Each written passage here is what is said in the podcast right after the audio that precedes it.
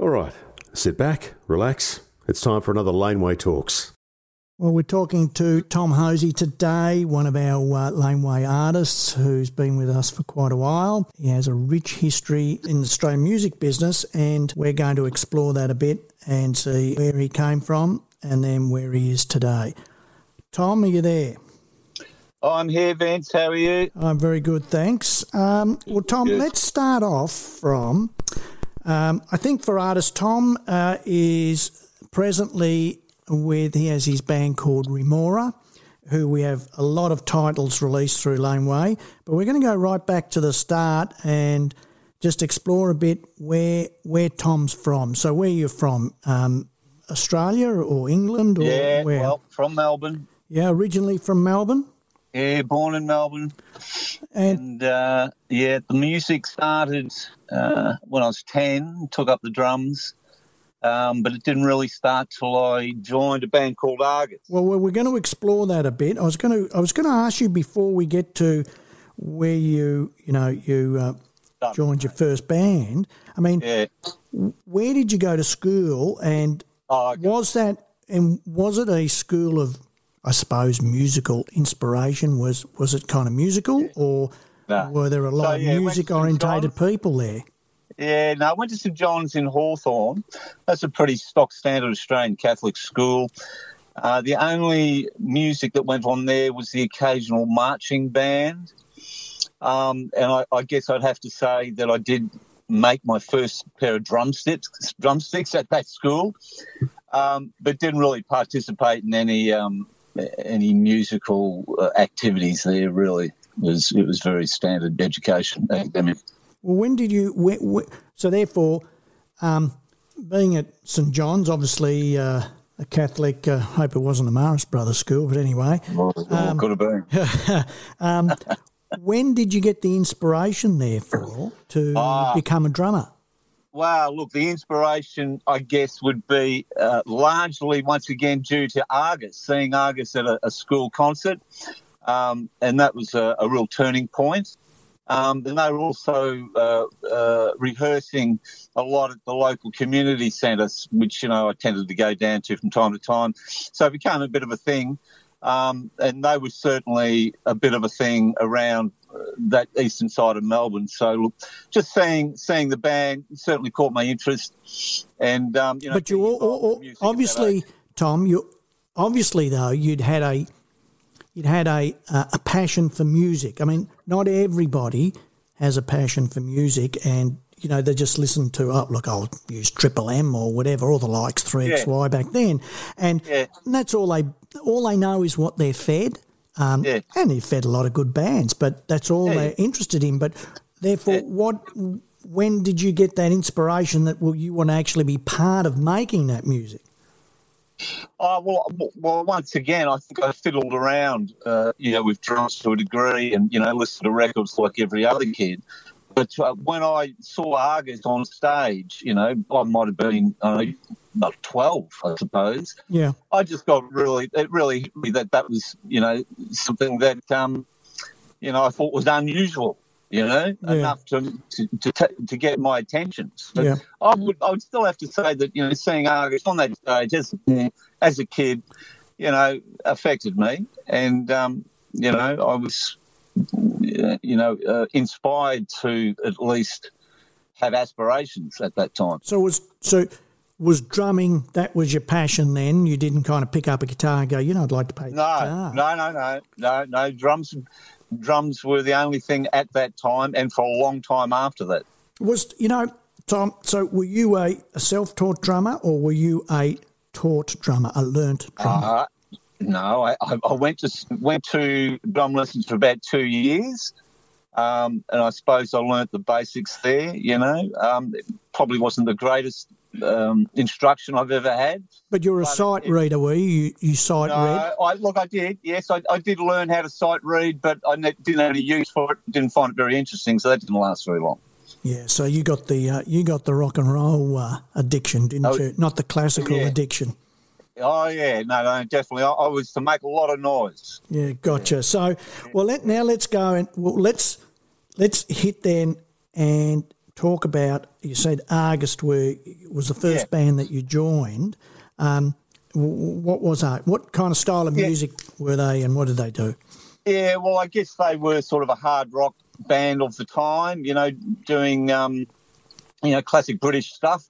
But uh, the real story with that was, as I said earlier, I was, you know, sort of um, super impressed when I saw them and sort of became a bit of a fan um, around the area. And then one day, um, the guitarist, Peter, actually, who I knew sort of, you know, through association, he came over to my place and said, you know, play us a song. I want to know how you play. And the next day he turned around and said, do you want to join the band?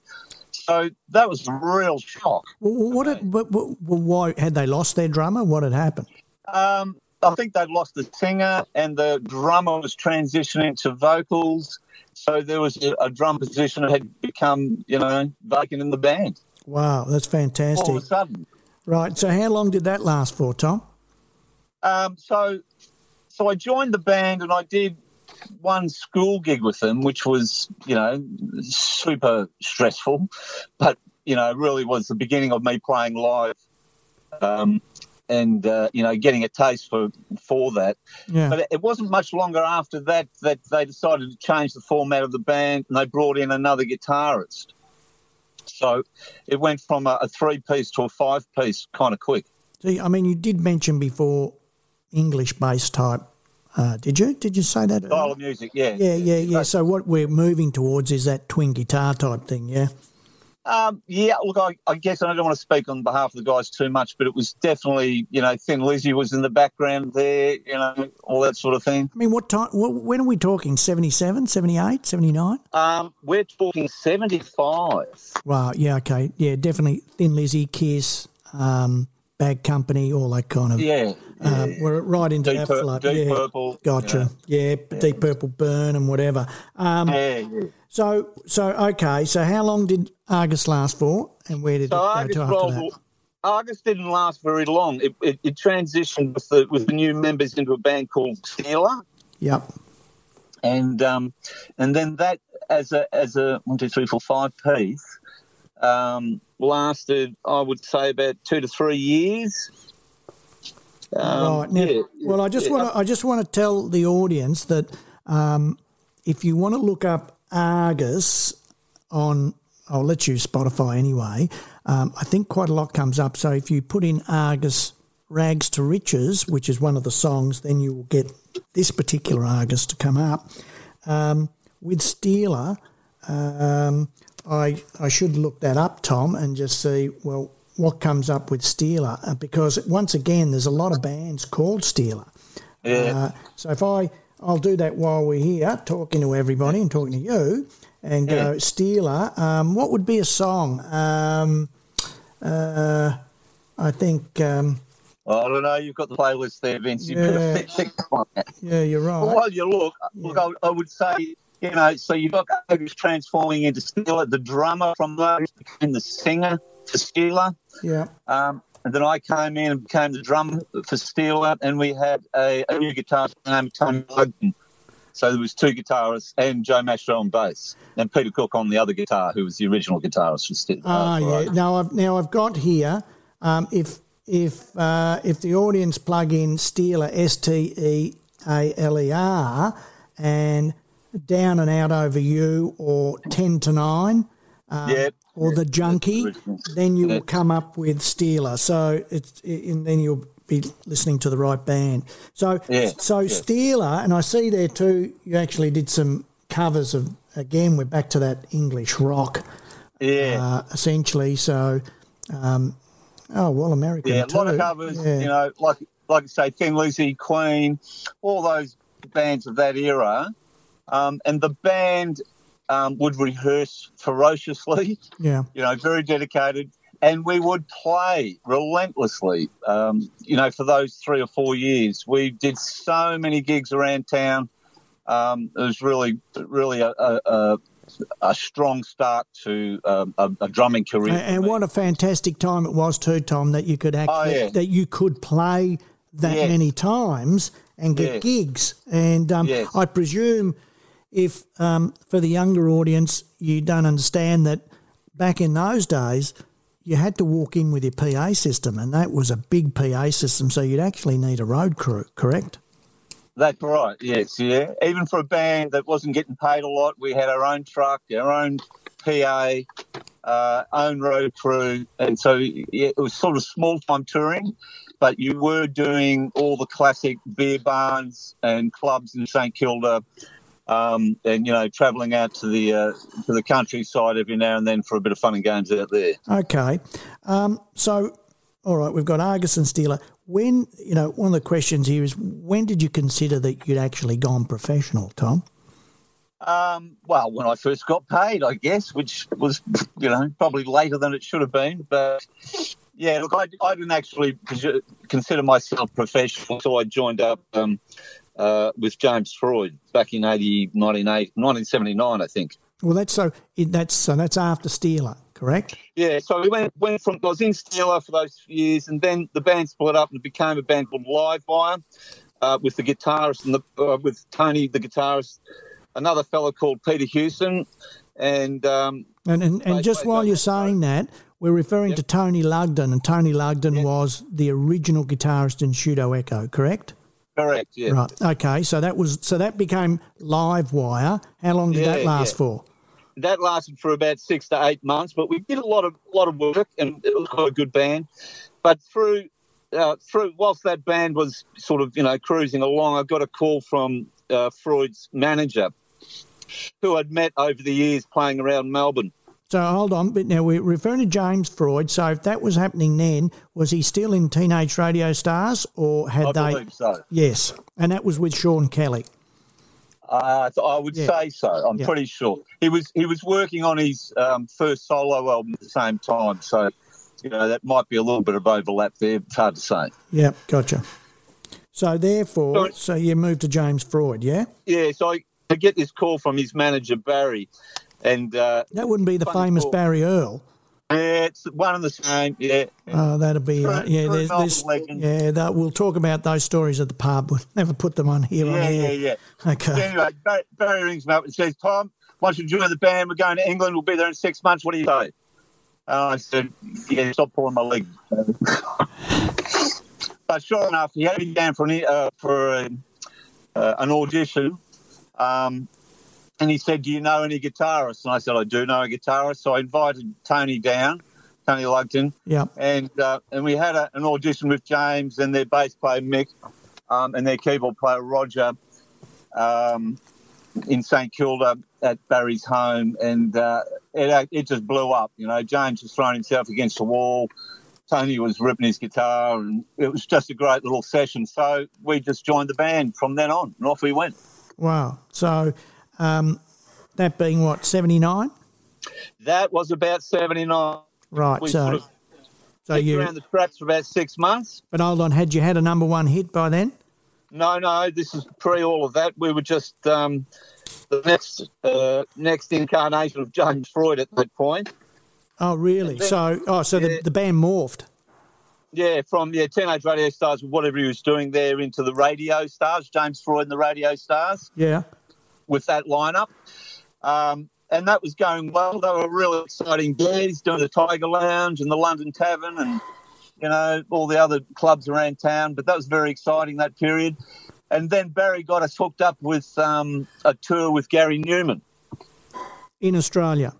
In Australia. It was Gary's first Australian tour.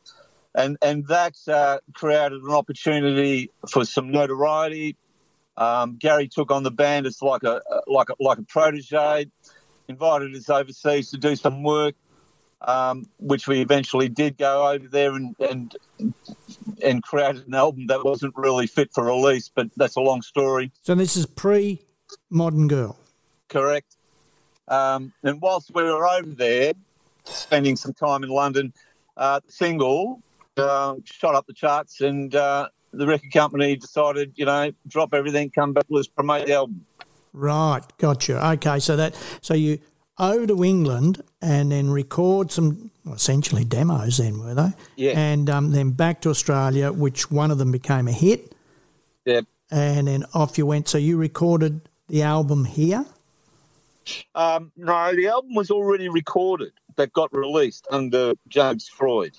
Right. right, which was Breaking Silence. That was already recorded. It was in the can. We were messing around overseas with Gary at that point in time, and um, eventually Mushroom released the single whilst we were overseas.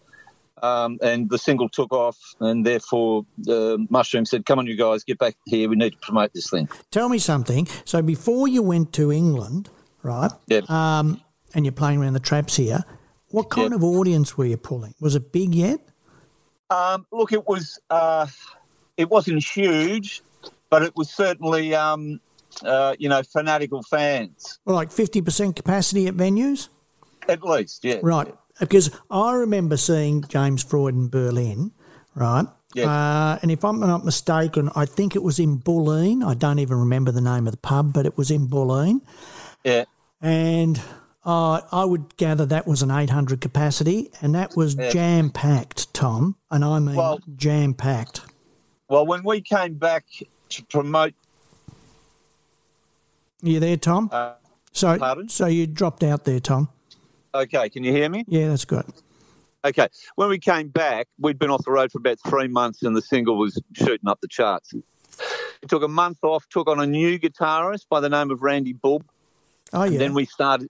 Then we started to tour as James Freud in Berlin. so who? But who was in the band then? So you, James, who was on bass? Uh, Mick Prague was still on bass. Yeah. Roger Mason was on keyboards. Yep. Um, and when after after the trip to the UK um, and the singles started to take get traction, we took on uh, a new guitarist, Randy Bulpin, who had been working with Mondo Rock. Right.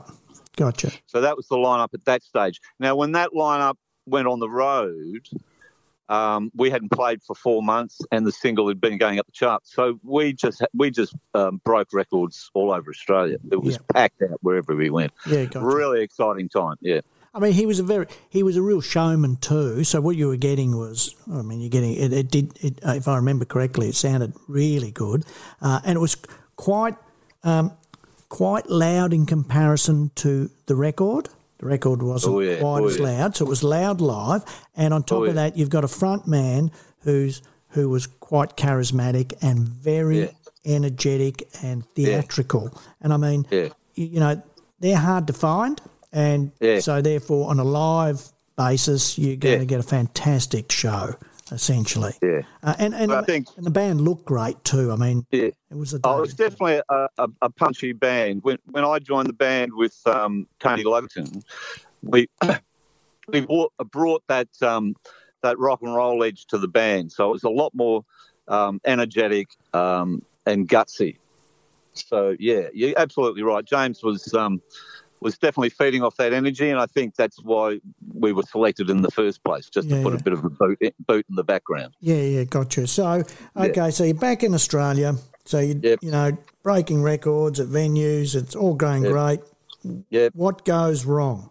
Right. Okay. So, record company had a major debt with us being overseas for so long. They decided the best best uh, route was to keep the band on the road whilst it was making money. So we slogged uh, the circuit for about a year and a half, with not much time off to write. And when we did finally get time off to write, the record company was really looking for more single poppy singles rather than the sort of more alternative that we'd grown into uh, creating. Uh, that uh, really dampened James's spirits, and basically he dissolved the band um, out of being disillusioned with the whole. when you think and when, when you recording think about it, Tom, um, you know it's we've seen this all before, where uh, where you know bands are ra- in a sense raped and pillaged because they're told to continue touring to deliver to deliver Yeah, yeah. funds. Uh, if I remember Yeah. correctly, that's how the models went out. They did their last Yeah, tour to pay off debt. Yeah, And, that's right. And so it's like, well, you've got all this debt, you just got to keep touring. Um, yes. And how how bad is that when you're not going in to actually do recording? I mean, these days, if that's the schedule you've got, you'd still be booking in into studios in every town Yeah. you're in and putting Yeah. demos down, right? Yeah. Um, yeah. To go that long without getting ready for a next record, Yes. the death knell was already there, quite frankly, wasn't it? Well, absolutely. You could be doing nine shows a week, you know, um, that sort of work, uh, you've got very little energy to do anything else. And if you do manage to get time off, you might have a few days in a rehearsal studio to come up with your next hit. Not a, not the best way to do business. Yeah, yeah, gotcha. So, so that's it. Um, Jay, by that stage, called James Freud in Berlin. There's an Yep. end to that. So, what happens? Where did you go? Um, well, everybody was shocked by James's decision. Um, James took off overseas and kind of disappeared. Um, myself and the keyboard player did a bit of auditioning around town for a while. Um, and, you know, you do the odd sessions here and there and, you know, pretend you're, you're doing something. But at the end of it, we really looked at what we wanted to do or, you know, Now, who was this? The was keyboard players. That's Roger well, Mason. yeah, Roger Mason and myself, we Yeah. sort of, you know, really did take the attitude that we what we're going to carry here, carry on in Australia, or do we? What do we want to do? So we both decided, look, you know, I think we're going to if we're going to start somewhere, let's start in in London, where we really felt our roots were, right? So Yeah. we both moved over to the, the UK. When are we talking? Uh, that was 19, eh, 19, the beginning of 1981 Right. Okay. or early 81, yeah. Yep. So we go over there and, you know, land there for a few dollars in our pockets and we go, well, what the fuck do we do? anyway, eventually, funny enough, we were approached by people from Australia to uh, do sessions on a new project, um, which was funded by EMI. That became um, a very lucrative uh, uh, period where we, we spent about three months doing demos for an album for another fellow. That was well paid. Um, Roger actually went off to uh, do some work uh, with that artist. I went off and started working with some other people. And over the next few years, um, you know, Roger and myself spent a fair bit of time in the UK uh, uh, following various avenues. He also did some work with Gary Numan. I started doing more uh, session work with EMI over there. Yeah. Did you? Was this the like- same period that Jeff Duff was over there? Don't know. Right. I, I don't know. Possibly. Yeah. It was it was like a um, a revolving door over there for Australians. They'd be coming and going every day. Right. Um, I remember the birthday party being very popular at the time, which was a great thing. yeah. Yeah. But uh, for Roger and me, Roger's eventually hooked up with Gary again and did a bit of work with Gary, and then eventually went back to Australia. I decided to stay in the UK. Um, as I said, I started doing a fair bit of work for EMI, doing sessions. I eventually joined a band called Scary Thieves for about six months Yeah. which event- eventually released some records through EMI, but I'd left them uh, and moved on at that time. Yeah. Um, I could go on quite a bit, but I'll try and give you a quick timeline of the UK business. I went from that session work into working with a band called Action Faction, um, which was a funk band. That lasted about six months. Did some work with uh, producer Jeremy Green, Yeah. Um, who had a, had a pretty good reputation. Um, I then got poached from that band into a band called Indians in Moscow. Yeah. Who? who? that Now we've released Indians in Moscow. Yeah, yeah, yeah, yeah. So that was an interesting step for me. Um, though they had a very wealthy backer, lots and lots of money. So I went from days in in Australia um, touring as your bread and butter to literally sitting in studio and writing and working with producers for your bread and butter. Uh, and that was the difference between Australia and the UK. At that time in the UK, they spent a lot of time and money on um, developing artists, and, and that might be bringing in producers and um, you know songwriters and whatever. So it was a whole different story. How many? I mean, how many stage. years had you been over there for? That was about two years, and then um, as I say, I was poached by Indian Moscow's record company, and I spent the next three odd years um, under their umbrella. So you were there for about what six or eight years? No, five years in total. Yeah. Okay. So um, yeah, but that that was a great experience. Um, Well, why? Well, why come back to Australia when you're virtually set, Oh. settled in the UK? Yeah, yeah, yeah. Well, I said I didn't have any plans on coming back, that's for sure. But I didn't also have a British visa. Ah, So, okay. Yeah, so I was continuously um, having to renew my uh, status over there. Yeah, yeah, yep. So you essentially kicked out, really. That's it. Yeah, Kick, kick that man out of London. yeah, gotcha. So therefore, you return back to Australia, and that's got to be what mid eighties, a little bit late, late, late mid. About 86, 87, I Yeah. came back. Okay, so you come back to Australia. N- Anything happening, or you just come back and I it's a clean slate? Yeah, clean slate for a bit, but I, I got asked to join a band called Geisha, so I hopped onto that little train for for a year or two. And Now, Gage went should have back- had a top 20, yeah? Yeah, well, I guess, yeah, I guess so. Yeah. I didn't know much about them; I hadn't been in the country. Yeah. But we did do a lot of touring, um, so it was back on the touring train. Yeah. that, it was, that, that was quite good. It was quite busy though. Yep. Um, that eventually ended. Uh, I'm just trying to put my timeline together here. Around I mean, I remember seeing Geisha with you playing. It'd be the Uh, the venue. yeah, yeah, Right. played all those places. To be yeah. like 88. Oh, well, yeah, actually, um, I brought a friend of mine back from the UK, a guy called Rob Dean, who was uh, the guitarist for Japan. All right, so David Sylvian and Japan, yeah? Yeah, yeah, same band. So Right. their guitarist. So what did, you'd become friends with him in the UK, had you? Yeah, yeah, yeah. He'd worked with um, some of the stuff um, that I was doing over there Yeah. with me, etc., on various bands, and then so um, we stayed in contact, and I, he um, he came over and worked with Geisha for a while, which eventually morphed into us leaving Geisha and getting a record deal with Virgin. Now he'd Um, and he'd also written with who was that artist he'd written? Oh, um, Sinead, Sinead O'Connor. O'Connor. That's yeah, right. So yeah, Yeah, okay. so Yeah, yeah, That's all- yeah, so that's all happened, and therefore Yeah, yeah. you formed a new band. Yeah, so out of Geisha, we, we decided to start up our own band. That band's called the Slow Club. That actually got a deal with Virgin International around 1988. Yeah.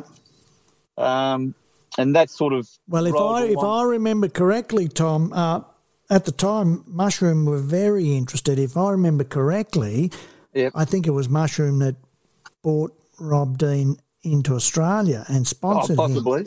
And uh, if I can remember correctly, in the foyer of Mushroom were about eight guitars in the foyer, Yeah, really. all being transported over. Um, Yeah, right. so, so you obviously had the rounds of the record companies. It was one of those bidding kind of situations. Yeah. Yeah, yeah, yeah. Yeah. It was an interesting thing um, uh, because uh, you know I'd, I'd never gone out, uh, you know, um, sourcing record companies for record deals, but um, there was a bit of bit of help behind us to do that. Yeah. So the next thing, next thing we knew, we had a deal. Um, and we were recording. Uh, the, I guess the thing to say about the Slow Club was that uh, there was only three of us. We weren't a, a, a performing band at the time. The record company had taken enough confidence in us to record an album first Yeah. and then try and promote that via, you know. But uh, you'd obviously put demos together. oh, yeah, yeah. Well, we did demos. Once again, I hooked up with Roger Mason, who knew Rob as well. And, and the three of us basically, uh, you know, got the demos um, organised. And then we found a singer. Roger then decided to opt out and go into film producing, which was, you know, shame that he wasn't involved, but um, he did play on the album. Um, but uh, we found a singer, Andrew Sefton, and that uh, enabled Rob and myself and Andrew to have enough of a band to get the deal. Um, and then we hired musicians through the recording of the album. I mean, you know, that's a di- that's a different point in time, really, because when you can afford to uh, get a deal, there's only three of you. Yep. There's no real band as sa- as such. No, And no. if you're going to tour, you're going to hire musicians. I mean, you wouldn't have a hope of doing that today. No, and it wasn't really done that way back then either. You- Really? in, in Australia, you would normally be playing around and have an established uh, following, and a record company would say, "Okay, this looks like they know what they're doing. They've got a following. Maybe we can sell some records, right?" yeah. Um, nobody knew us at all. It was purely the uh, the confidence and uh, gamble for Virgin that the songs would sell. But it, but it paid off. I mean, you had a hit to start with, didn't you? Yeah, look, we had we had a good start to it. Um, um, it didn't really go the way we thought it would go. I think the record company's uh, a little bit surprised that it didn't take off more than it did. But once again, you know, the public's a hard one to crack. You Yeah. never know what's going to go. Yeah, yeah. If I remember correctly, it was a top 20 hit, uh, followed Yeah. up with a second signal. No, I think it was a top 10 hit. Then the f- Yeah. second signal was a, a single was a top 20. And then it then it kind of started to petter out, didn't it? Yeah, yeah, yeah. And- And, the band the band had a few problems. But like every band, Do you does. reckon? Do you reckon though? Do you think that was because it, it essentially it wasn't really a band in a such as such? Because you're saying, if I kind of hear correctly, there it was kind of put together. Um, you you didn't do all the touring prior, so therefore No. you didn't. You, you weren't close knit like a lot of bands are because No. they're in vans and hotel rooms Yeah. together. And Yeah, then you have some success, and then you've got hired musicians in. It's fairly difficult, I think, to develop a relationship uh, and a bonding that way. I mean, it really is, I think. certainly a different way. Um, it's not unheard of, though. You know, it's just it's just who's writing the music and and who's um, you know put the effort in from the word go. You know. Yeah, yeah, yeah. Um, yeah. I mean, I'd known Rob for many years by that time. Um, the singer I didn't really know at all, really. um, and and it was very much new for him. So there was that. I Yeah. suppose it was his first substantial band. yeah, But I think more than anything, that band was the wrong band for the time. You're Coming into the you know late '80s, early '90s, things Yeah. were getting pretty rocky and grungy, and we were classified as adult contemporary. Yeah. Did you do any major tours, though? Was there any major? Yeah, yeah. We we we toured with Steve Winwood. Um, I remember that tour was quite good, and there was a few with um, some of the Australian larger acts. Oh, yeah, yeah. Uh, yeah. So we did tour around a bit, yes. Yeah, gotcha. So what, therefore, okay, what happens? So anyway, um, Virgin uh, get dissolved in the country as Virgin International. That would have been We when could- they were sold. Yeah, it would have been when they were sold. EMI um, bought us, I think, or took us over Yeah. in, in one fashion or another. No interest? then- no interest? And then I think they, they didn't really have the interest to, to back any further projects. Yeah. So they just let the contract run out, from my memory. Yeah. Gotcha.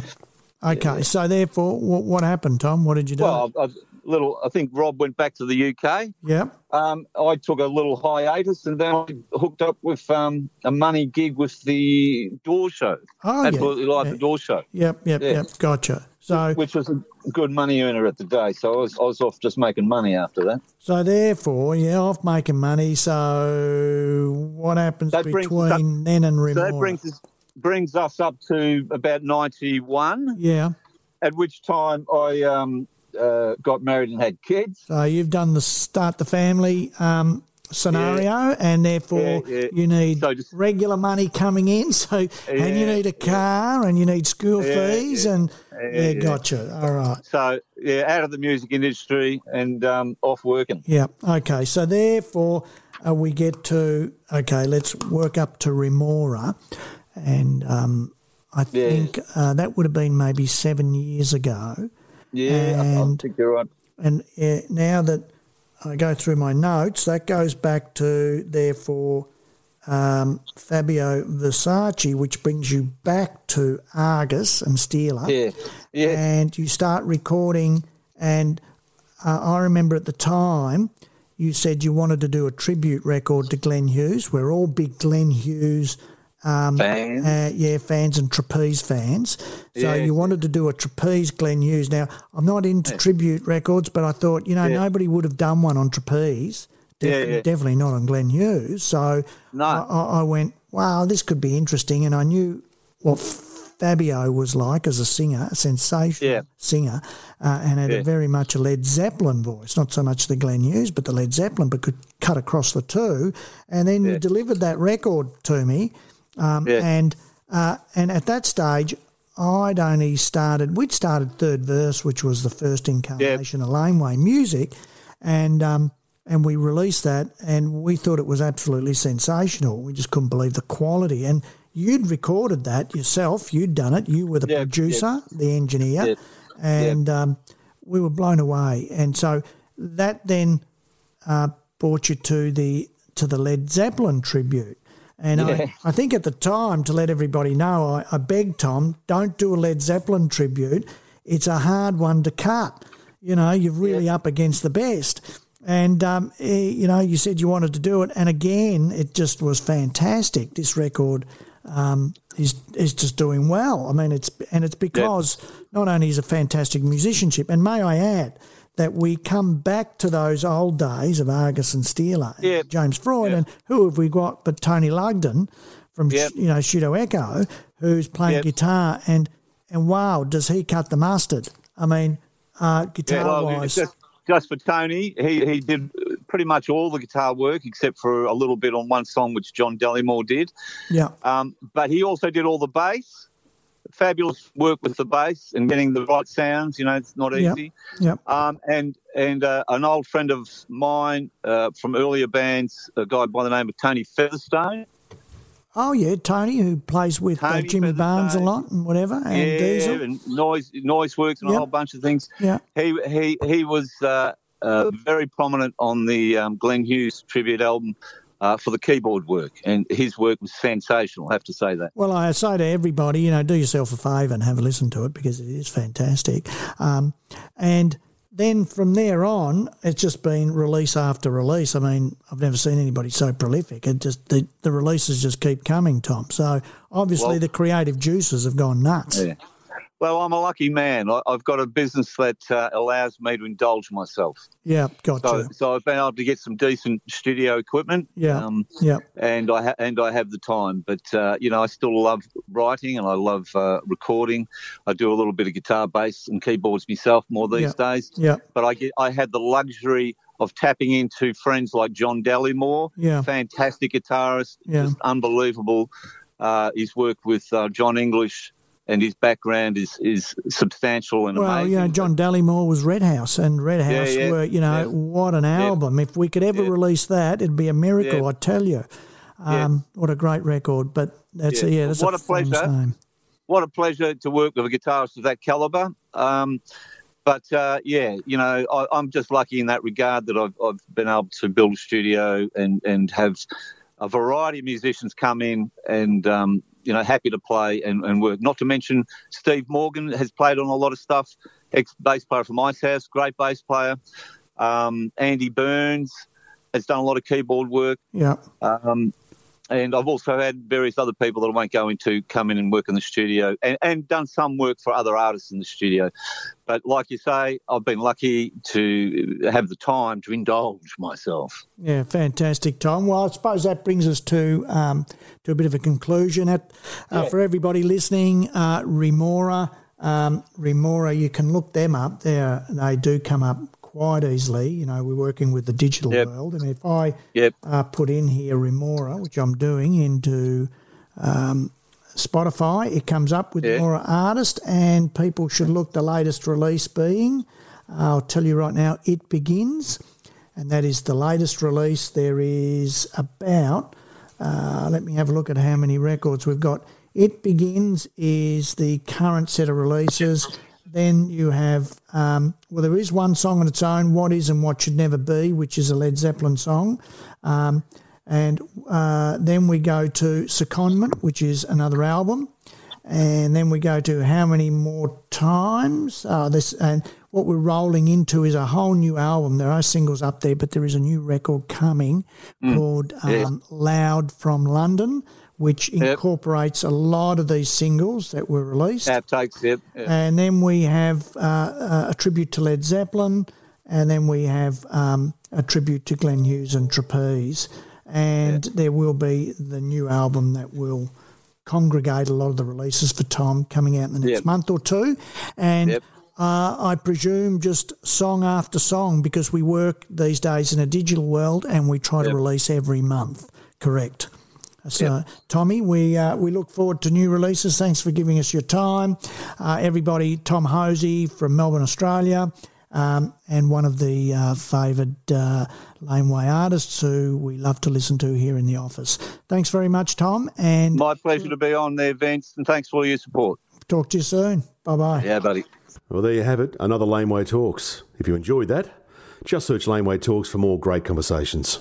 G'day, folks. Mark Allen here, and The Ox, David Schwartz. uh, and we've started a brand new podcast called A couple of blokes, a couple of beers, and we're just chewing the fat. A Couple of blokes, A couple of beers with Ox and Marco. "I'm thinking about whitening my teeth just so when I smile." There's a new episode every Wednesday. Have you got a weight issue? Of course I do. it's a stupid loaded question. A couple of blokes, a couple of beers with David Schwartz and Mark Allen. I'm eating the kids' Maltese. You're eating Piece their of- Christmas present. I am a piece of garbage. Listen wherever you get your podcasts.